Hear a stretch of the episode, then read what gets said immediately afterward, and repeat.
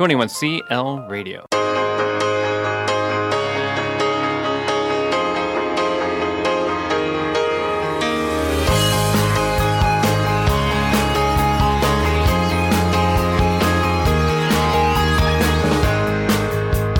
You're listening to the Run Your Life podcast with host Andy Vassar.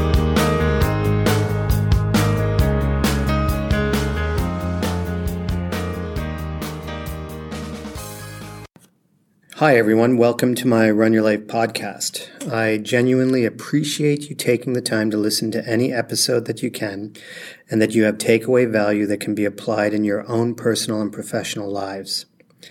In today's episode, I had a chance to speak with renowned lecturer and author Alfie Kohn. Alfie writes and speaks widely on human behavior, education, and parenting. He has published 14 different books since the late 1980s and has been described by Time magazine as being America's most outspoken critic of education's fixation on grades and test scores. As well, Kohn has been featured on hundreds of TV and radio programs, including The Today Show, and he's also had two appearances on Oprah. He has been profiled in the Washington Post and the Los Angeles Times, while his work has been described and debated in many other leading publications. There were so many questions that I wanted to ask and themes that I wanted to discuss with Alfie in this episode, but I mostly focused in on the areas of self efficacy, agency, feedback, and assessment, as well as individualized learning. Alfie and I also dug into the key factors necessary for teachers to feel empowered in their own professional learning journeys. Alfie is extremely passionate and very knowledgeable in many areas of education. His efforts to make research and human behavior accessible to the general audience have also been published in the New York Times, Atlantic Monthly, Parents Magazine, and Psychology Today. It was indeed an honor to have Alfie Kohn on my podcast. And he left me thinking more deeply not only about the work that I do in regards to coaching teachers around best educational practices, but also the importance of empowering my own children to better drive decision making in their own lives. I hope you find this episode useful and that Alfie's insight helps you to look at your own teaching a little differently. Without further ado, my episode with Alfie Kohn. Okay, Alfie, uh, we're now recording. So, uh, again, thank you very much for taking the time to be on my podcast. It's great to connect with you. My pleasure. So, I guess I want to first just kind of jump into you've written several books. So, have you written 15 books, is it? Or do I have the number correct? Well, it sort of depends how you count. Um, the usual number I use is 14. Okay, and um, just to give people a, a, frame of reference, can you um, tell us um, when you had published your first book, your first book, and what your most recent book um, is? Uh, sure. The first book, which is called No Contest: The Case Against Competition was published in 1986. And the most recent one, which came out a couple of years ago, is uh, the fourth in a series of collections of essays, and it's called Schooling Beyond Measure. And there's a dozen or so in between. Right, and and I've heard uh, a number of talks where uh, people have asked you a, a, number of questions about the different books you've written, and and I just want to give you just a bit of backstory into um, the school system that we belong to. Have you heard of the International Baccalaureate Organization? Yes, in fact, I spoke at one of their conferences in Barcelona a couple of years ago. Okay, great. So uh, I've been involved in the uh, IB world, in particular the primary years program, so the elementary program, for the last 20 years. So uh, it's something that I'm really passionate about. So a lot of the things that you discuss in regards to autonomy and agency we feel many of the, the teachers and schools within, uh, many of the teachers within our schools are already doing these things related to autonomy. But I wanted to just give you Bandura, Dr. Albert Bandura's definition of self efficacy, then ask you to just kind of uh, talk about um, what you know, what you agree with, what you would add to it. So, what Bandura says is self efficacy refers to an individual's belief in their capabilities to organize and execute courses of action required to produce given attainments. So, what is your take on in the work that you do on self efficacy and the importance of teachers understanding the key factors to developing self efficacy in learners? Well, self efficacy I don't find as useful a concept as autonomy. Um, as it's been developed by people like Ed Deci, Richard Ryan, and their colleagues in the self-determination um, uh, movement worldwide of psychologists, because it's a deeper sense that taps this, um, uh, the extent to which someone has a feeling of volition and has, in a healthy way, integrated the capacity for feeling, as one researcher put it, more like an origin in life than um, than a pawn. Um, it's not just about um, being effective at what or efficacious in one's actions. Um, it's about having the sense that I'm not merely controlled by others or forces outside one. And yet at the same time, it's not a purely individualistic uh, conception, the way the word autonomy is sometimes used to mean something more like privacy or self-sufficiency, because critical to this formulation is um, the importance of community, a sense of belongingness, participation with others, not just on one's own. So that's a that's a careful balance. Now, what promotes this, um, especially in a classroom setting, uh, begins with um, doing more asking than telling. It raises questions about a predetermined curriculum and rather asks students to participate in negotiating that curriculum based in part on their own questions about themselves and the world. So the kids learn to make good decisions by making decisions, not by following directions and not jumping through hoops with respect to what they're told they must learn or with respect to a series of rules. So both in terms of the academic issues, what we're learning, and the non-academic features of classroom life, how are we going to solve problems, make decisions about what happens, there's a sense in which um, it's the teachers are eliciting the issues and concerns and backgrounds and questions of the students um, and serving to facilitate a more democratic process by which we decide how we want our classroom to be um, rather than the teacher simply managing them to get compliance. And we figure out, not just each individual, but we as a community figure out what we're going to learn and how. Yeah, and that's that's very much. I mean, the heart of I think what you're describing is inquiry based teaching, and and I heard you in an interview say that there should be a, a level of discomfort there with the adults because of this idea of instilling agency in young people um, when they begin to take uh, autonomy and ownership over their learning. It might be at odds with what the teacher or the parent feels that they have to um, ask of the student or, or their child or command of them. So, can you talk about that level of discomfort and finding that balance with uh, teachers uh, embracing that the discomfort as, as being part of that co-construction of the learning experience in the classroom? If the teacher isn't prepared to be discomfited by what the students do, then the students were never given real choice in the first place. I've actually heard parents say things like, you know, and I don't really care what the kid does, I'll let them decide. Um, but that's not meaningful autonomy, of course. Um, there will be non-negotiable features of, of, uh, of what children do.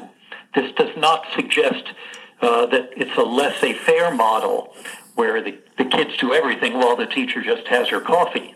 In fact, there's an active and rather tricky role for the adult, which is a lot harder than, on the one hand, telling them what to do, or on the other hand, letting them do whatever the hell they want. There's a sort of dialectic, back and forth between um, the adult and the kids. But the kids are not merely filling in the gaps to, to determine how they're going to do how they're going to fulfill the expectations of the adults. Because the expectations, the outcomes, the goals, the questions are also something that the kids um, uh, participate in. So um, uh, that's that's hard. It requires not only a series of skills on the part of the teacher, but an ability to give up control, um, to to to take a leap, to have trust, and um, to be somewhat flexible and improvisational in the way the learning actually happens. But the rewards of this are enormous. It's not only a more respectful way to treat children, people of any age should have some substantive say about what it is they do all day, but it's also far more effective. Um, it, it's truly breathtaking to watch this happening in a classroom, whether it's a primary grade classroom, high school, or even university, as compared to the traditional model where the kids have very little to say about what it is that they do. And again, it's, it's not only nicer um, to be responsive this way and autonomy supportive of the kids, but it's also um, uh, far more effective at promoting most of the long-term goals that we have for kids. Right, and and you've you've talked about the progressive student centered centered paradigm as opposed to the traditionalist paradigm. And I guess the question I have: if you were to wake up tomorrow morning and be the principal of a school um, that mm-hmm. you can build, you have any any vision, um, budget is no issue. But if you were mm-hmm. to be able to start up your own school, what are the first yep. things that you would have teachers do to plant the seeds for deep learning to flourish? Yet at the same time, what would you preserve from the traditionalist paradigm? Well, um, I guess the latter part of the question depends on what components we associate with the traditionalist paradigm. Um, but I would begin by inviting teachers, as in fact I actually do when I give presentations, what are your long-term goals for the students uh, we teach? How, how would you like them to turn out? What would you hope they'd be like years from now? And then I would elicit their responses and then turn to both actual practice of schools that have been doing this sort of thing for a long time uh, a signal that we don't have to reinvent this proverbial wheel. And from research about cognitive development, child development, um, in order that we can meet those long-term goals um, and have the courage as a, as a school um, to follow this evidence and these values where they lead, even if it means um, diverging from what most schools do. So, for example, almost all groups of teachers will eventually say that one of their goals for students is that they want them to be lifelong learners, which I take to mean we want kids not only to know a bunch of stuff, but to really get a kick out of playing with words and numbers and ideas. We want them to want to figure stuff out. Um, and if that's if we're serious about that, Research is very clear that among two practices that kill the desire to learn are grades of any sort, extrinsic inducements, point systems, marks, awards, and so on. And on the other hand, forcing kids to work a second shift of academics when they get home from a full day in school. In other words, homework. So if we're serious about wanting kids to delight in learning, we would have to slate for extinction any version of letter or number grades um, on the one hand, and the practice of forcing kids to do more academics after school is over. Now, there's many other examples like that where you start with the long-term goal, and then you see where it leads you.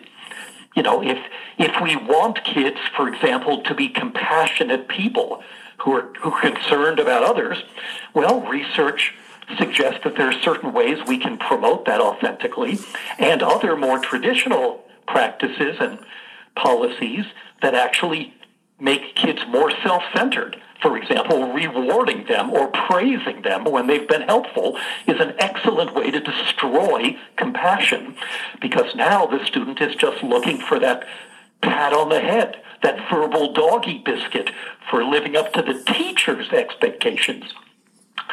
In uh, and expectations specifically for behavior, which is a word that should make us very nervous because when you're focused on measurable behavior, you're ignoring the needs and motives and values that inform the behavior. You're ignoring the kids. And so you'd want to move away from any of the remnants of behaviorism, from uh, standardized tests on the one hand to behavior management plans on the other.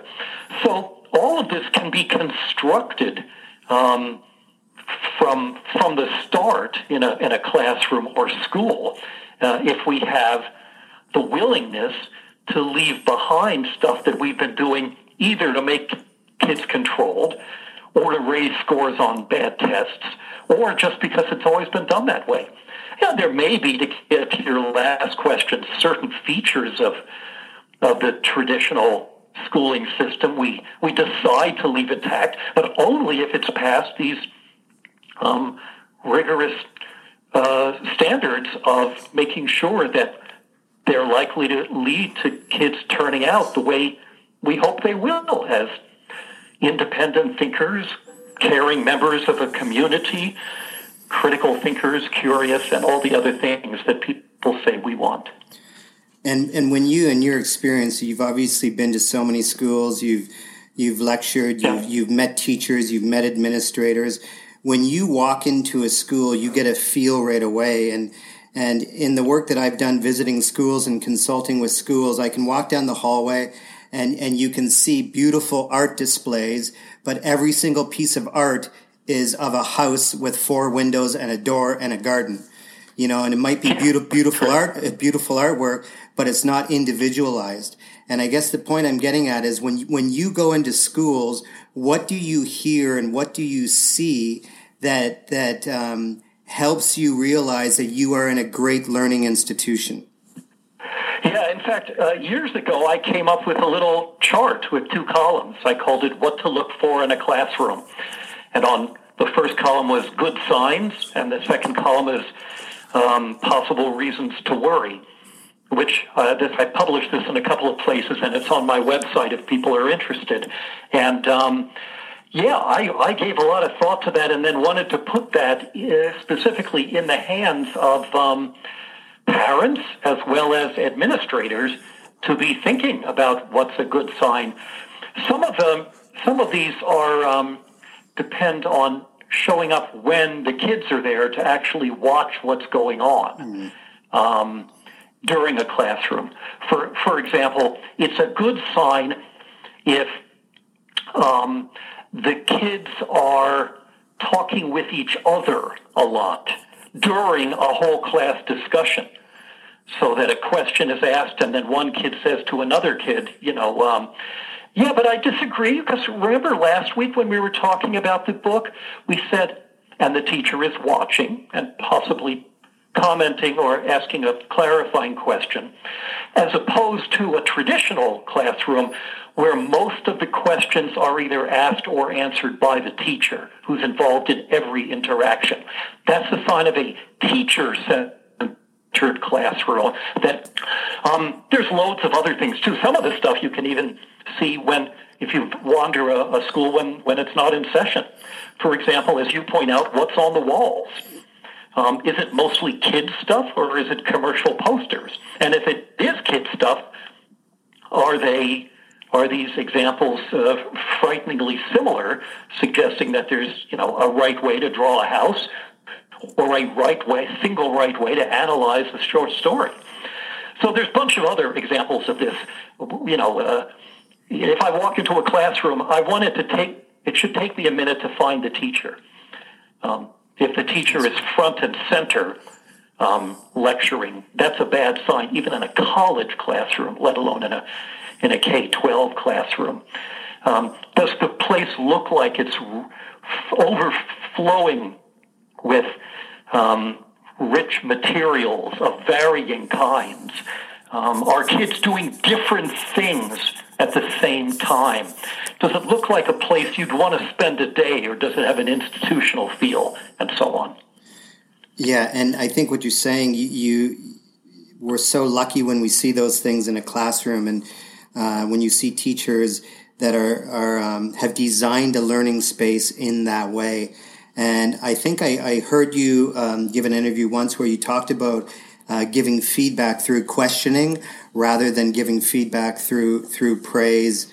Um, but can you talk about the role of, of feedback? Because a lot of the evidence shows that it's timely feedback that matters um, in, in a child's lear- in a student's learning journey.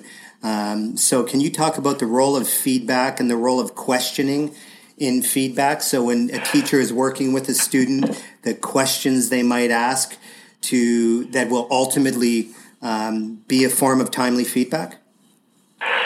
Well, to be, I don't want to be pedantic here, but feedback means information. So if you're praising a child, that's not feedback, that's judgment. That's evaluation, which is very rarely actually required. Um, the kinds of questions we ask should depend on what our goal is. Um, is, is, the, is the purpose here to help students think more deeply about what they're doing? Well, first of all, you have to have tasks that call for deep thinking.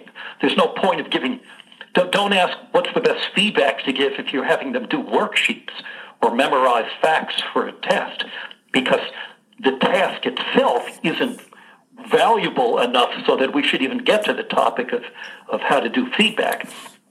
But if, if they're doing stuff that's about deep thinking, potentially, then we want to help them do it better while really enjoying what they're doing. So any comment or question that we offer, anything in the name, any information provided under the, the category of feedback, should always be geared to how can what I say or ask nurture the child's curiosity the desire to find out more rather than just to acquire uh, another, decontextualized skill. So sometimes I might ask a, a generic question for kids, hopefully doing stuff in small groups, by the way, collaboratively, not just alone. And the question would be, how can I help? As opposed to, here's what you need to do this up to my standards. Hmm. And then there will be specific things like, um, what did you notice?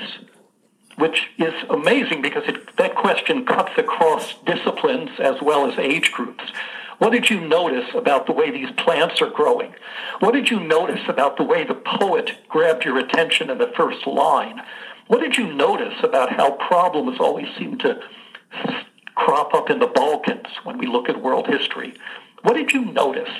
And um, even when there is a right answer in math, uh, a question, an interesting question might be, how did you get that? Or is there another way you could have gotten that? So that the focus is on the thinking rather than the mechanical production of right answers. And outside of math, we should be much more interested in the depth of thinking than thinking about right answers. I mean, there was a point in my career where I taught high school English, and I'm embarrassed to say that I spent far too much time, even in English class, on questions that had right answers, like what is iambic pentameter, what's the difference between a simile and a metaphor, to which the correct answers are who cares? yeah. Um, what is your, when you think about teachers and the traditional appraisal system of teachers, is one that the principal goes in two times a year for three minutes and then writes down what they did well, what they need to get better at. Um, this the school that um, that I'm working at right now. Um, we have a professional inquiry based te- teacher. I don't even want to call it. It's not a, really a teacher appraisal system, but teachers identify a professional inquiry and then um, work towards uh, better understanding that inquiry throughout the year. Obviously, the inquiry has to relate to the kids in front of them, but um, it, it, has worked well to kind of put autonomy and ownership in the teacher's hands um, to decide on their inquiry and then be coached through their inquiry in order to become better at what they do with the trickle down impact being enhanced student learning. But. What What are your views on? Um, I hate saying teacher appraisal, but how do schools hold teachers accountable? And what is your advice to schools to empower teachers to, to drive their own learning and development? In, in terms of what a principal or other administrator says or asks, um, every one of the responses I just mentioned that a teacher uses with kids is something an administrator can use with teachers, beginning with, how can I help? Which is very different from I've come to observe you to decide whether I think you've met certain standards. The other questions I mentioned that use with kids across different disciplines also make sense to help teachers get better at their craft. You know, how did this happen? Um, what happened here, and was there another way you could have done it? Um, did you feel it was successful, or simply, again, what did you notice? Um, the other aspect of of effective um, uh, support for for teachers, I think, is to make sure that they feel part of a community of educators, all of whom are responsible for all kids, not just the ones who are in my class. Nor am I responsible alone, or to be held accountable singly for what's going on in my classroom.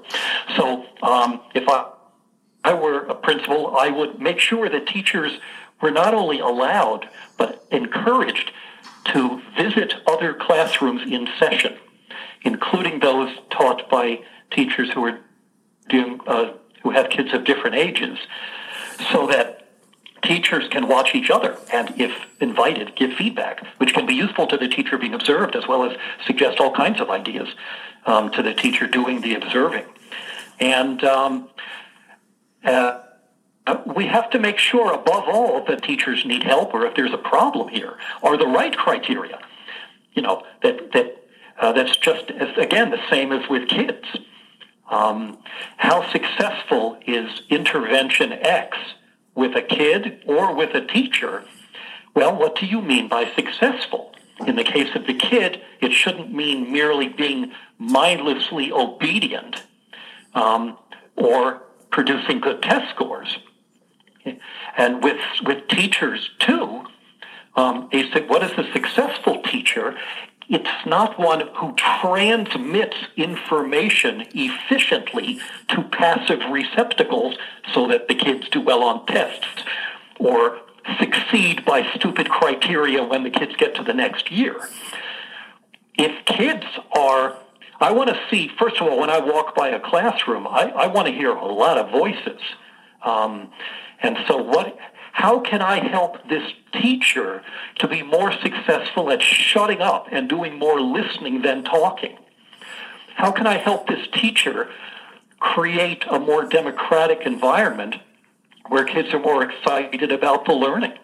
Um, where we've moved away from rewards and punishments uh, and really nurtured intrinsic motivation. And, you know, that will, t- and how can we do this together? Um, again, to move to the collaborative and not just the individual. Right, and when you think about the the um, you know self determination theory with Deci and, and Ryan, and that idea of um, autonomy and relatedness and mastery, and I want to add in there the, the idea of challenge and, and getting students to identify the just right challenge for them in any learning task. You know, that they are responsible for co-constructing with the teacher, but can you, I know we're, we're pressed for time and I want to respect your time. So we have about five more minutes, but I want, uh, I want to just kind of pick your brains about what differentiation means to you and, and, um, obviously it, it depends on the teachers really knowing their, their students in order to help them navigate their way through um, what the best kind of challenge or entry point to learning is. But can you just speak to the role of differentiation in the classroom and offer advice to teachers who want to be able to authentically differentiate to meet the needs of each of their learners? Um, sure. Uh, differentiation or, or individualizing um, what what we're teaching is, of course, uh, cornerstone of one of many aspects of of, of effective teaching. So, for example, um, despite research showing that it has no benefit below the high school level and questionable benefit even in high school, but if the teacher insists on giving homework, obviously you don't give the whole class the same assignment. That's like the most basic notion of, of good teaching is that the, the things that the kids are being asked to do should will be different because the kids are in different places and have different interests. Um, and there are other ways of, of doing this too to respond to the individual needs of, um, of kids.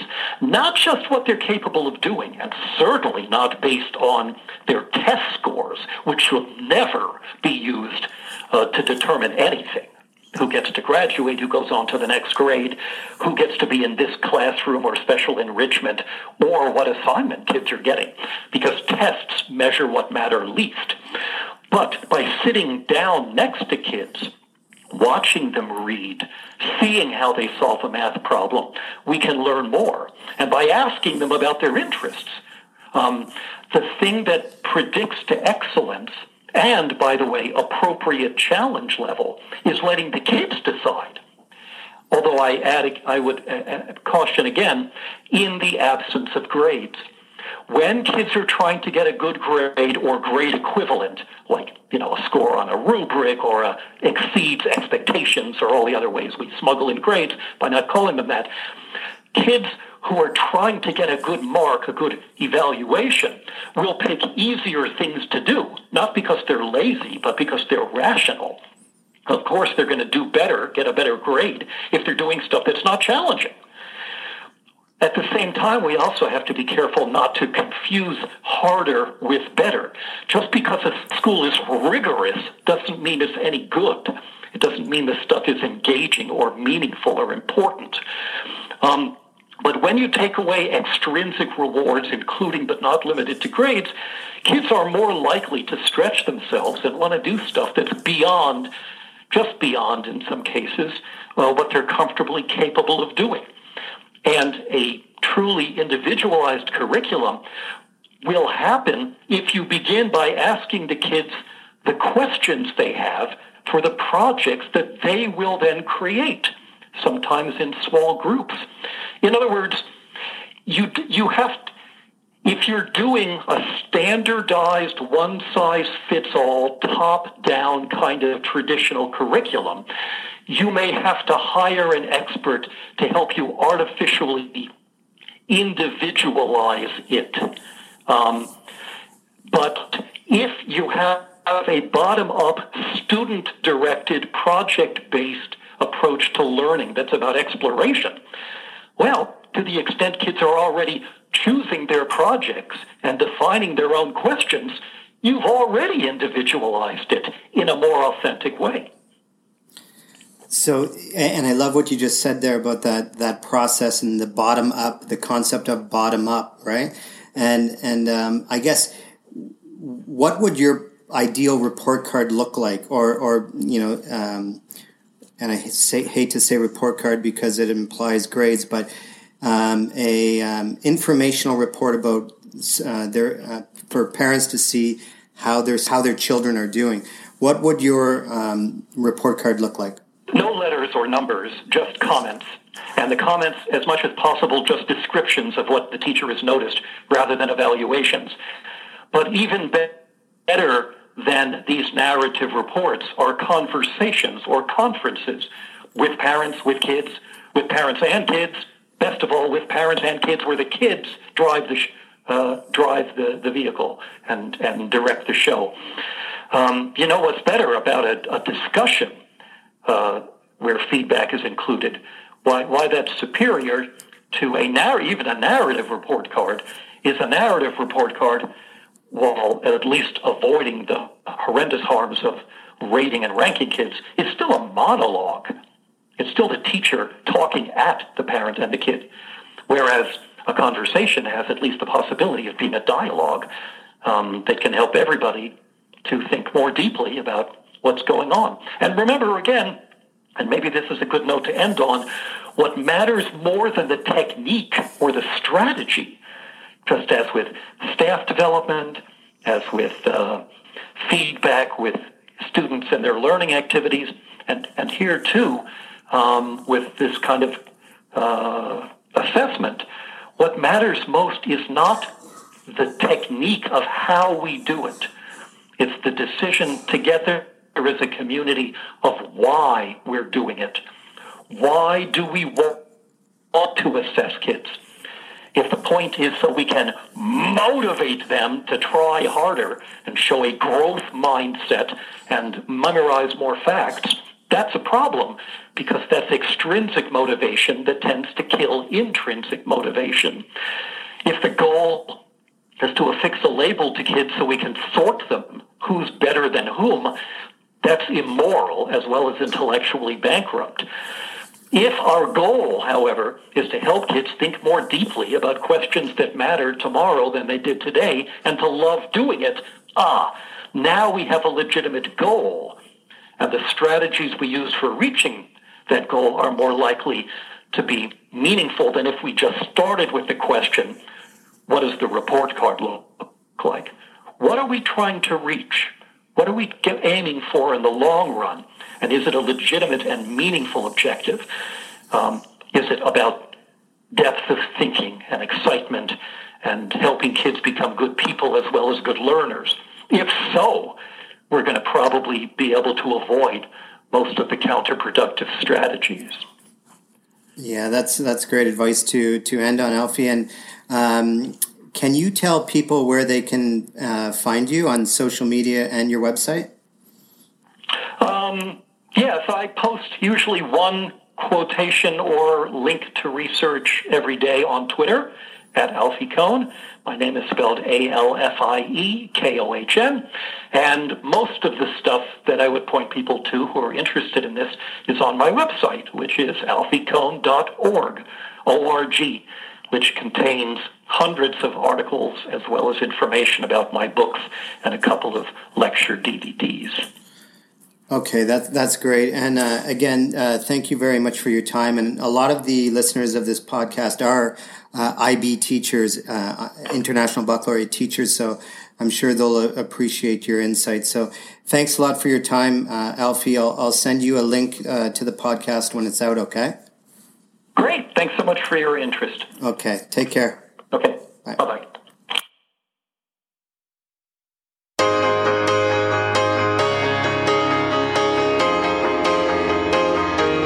Thanks for listening to the Run Your Life podcast by Andy Vasily. To check out show notes, get some more information about Andy as well as his guests, head to our website, 21clradio.com.